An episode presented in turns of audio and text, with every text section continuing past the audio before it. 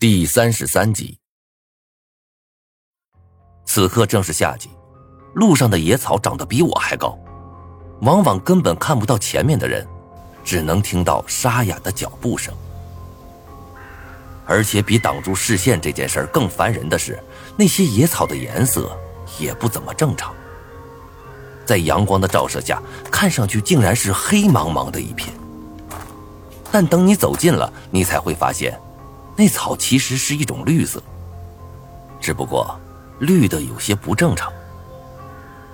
张晨此刻在我身边，恶声骂道：“我去，我真是服了，我还没见过这么古怪的草呢。”我苦笑了一声，拽住他的胳膊，指了指旁边的一片草叶，那上面正停留着一只蟋蟀。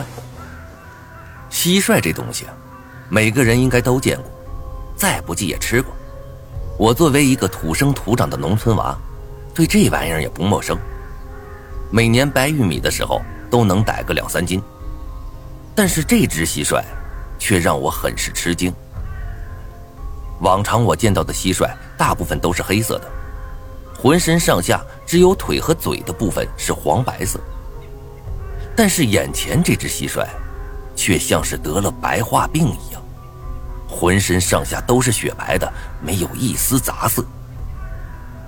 张胖子此刻倒吸了一口冷气，有些激动的说道：“哎，明子，我咋感觉咱俩要发呢？你说，要是把这玩意儿逮回去，咱们能卖多少钱？一两百总有吧？”我拍了拍张胖子的肩膀，指着那树叶底下说：“又不光是他一个，等走的时候再捉。”张胖子顺着我手指的方向望去，果然在树叶下还有一大堆的蟋蟀，鼓鼓囊囊的凑到一起啃噬着什么。它们的全身也是白色的。看着那一只只蟋蟀白色的大肚子，张胖子打了个寒战，再也说不出话了。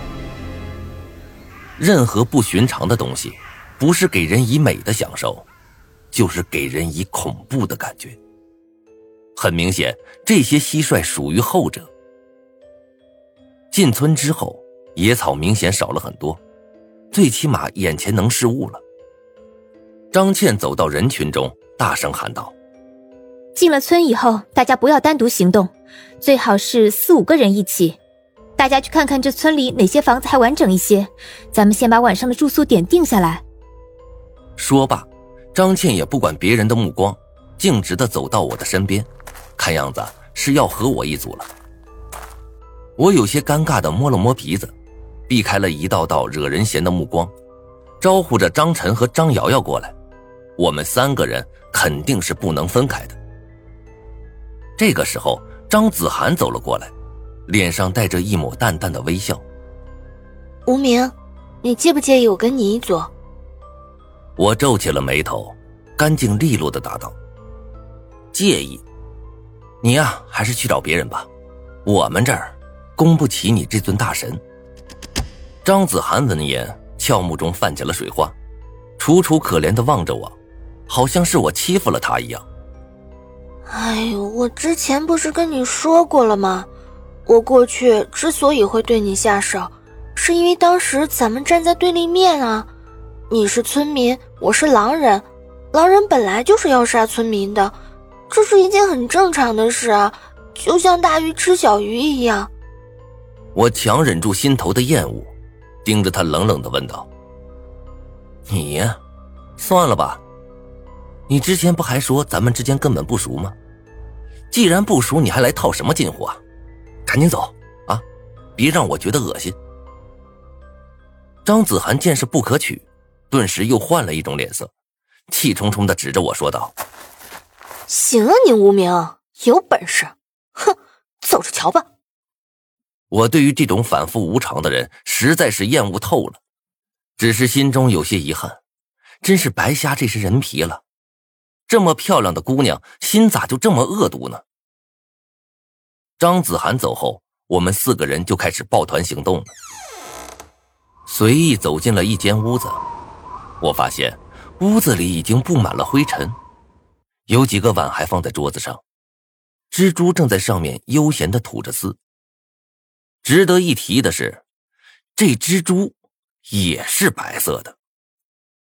而且更糟糕的是，由于年久失修，屋子的墙上已经露出了一条条巨大的裂缝，显出了里面黄色的土坯。这样的房子，我自然是不想住的。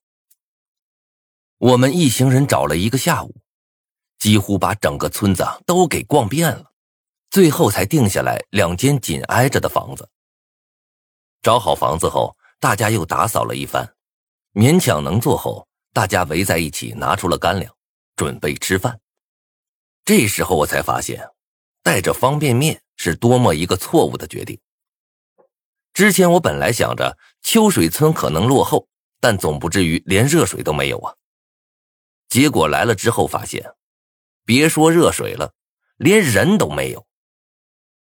方便面本来就很干，咬起来很费劲，加上一点调料后啊，嘴里一直发涩。跟泡面完全是两种感觉，而我旁边的张晨，却是美滋滋的掏出两块枣泥味的饼干，这一口饼干喝一口矿泉水，脸上满是满足的神色，不知道的还以为他正在吃满汉全席呢。正吃着，我忽然感觉一块石子从屋子上掉了下来，正巧砸在我的头上。我愤怒的抬起头，刚想吐槽两句。结果正对上了一双惨绿色的眼睛，屋顶的房梁上竟然挂着一条大蛇，此刻正吐着信子，眼睛悠悠的盯着我。看着那足足小树粗的白蛇，我咽了口唾沫，心一下子就提到了嗓子眼上。这么粗的蛇，是怎么长起来的？那条蛇此刻正盘在房梁上，微微落下了半个身子。一双小眼睛无情的盯着我们，蛇信子露在外面，好像随时要下来钻进人群中。我咽了口唾沫，赶紧往后退了开来。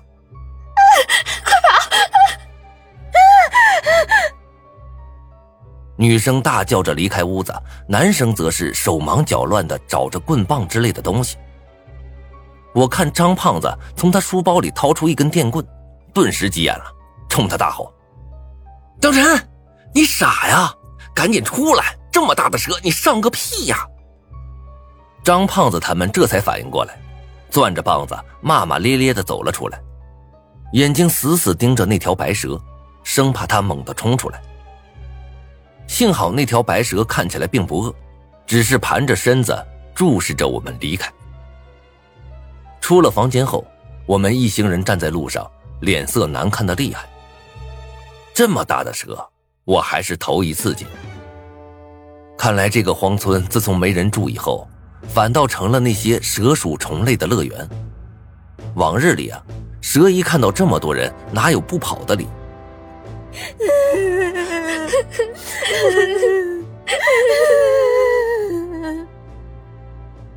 人群中几个女生的哭声更大了。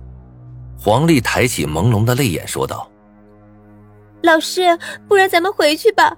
我宁愿被鬼杀了，也不要被蛇给吞了。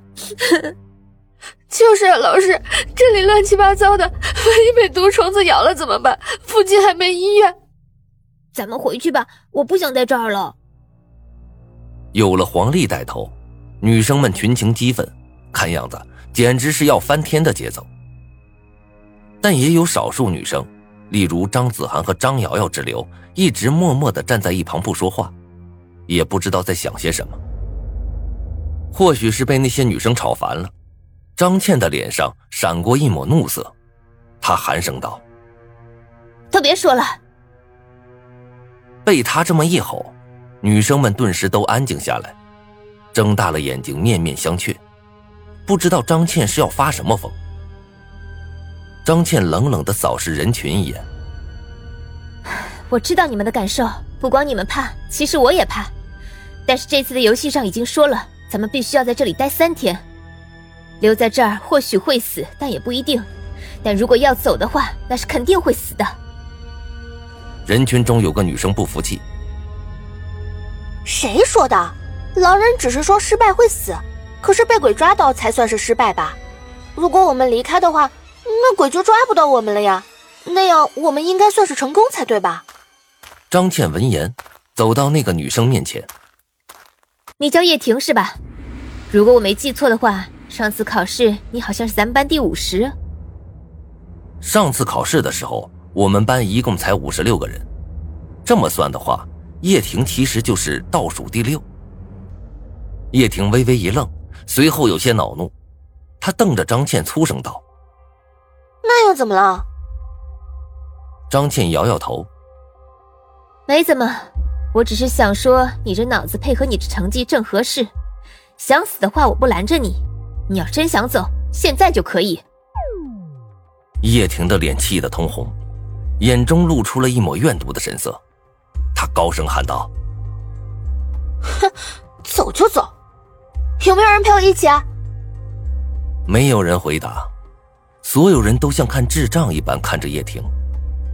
先不说出去之后有没有车子接，能不能走出这个村子，恐怕都是个问题。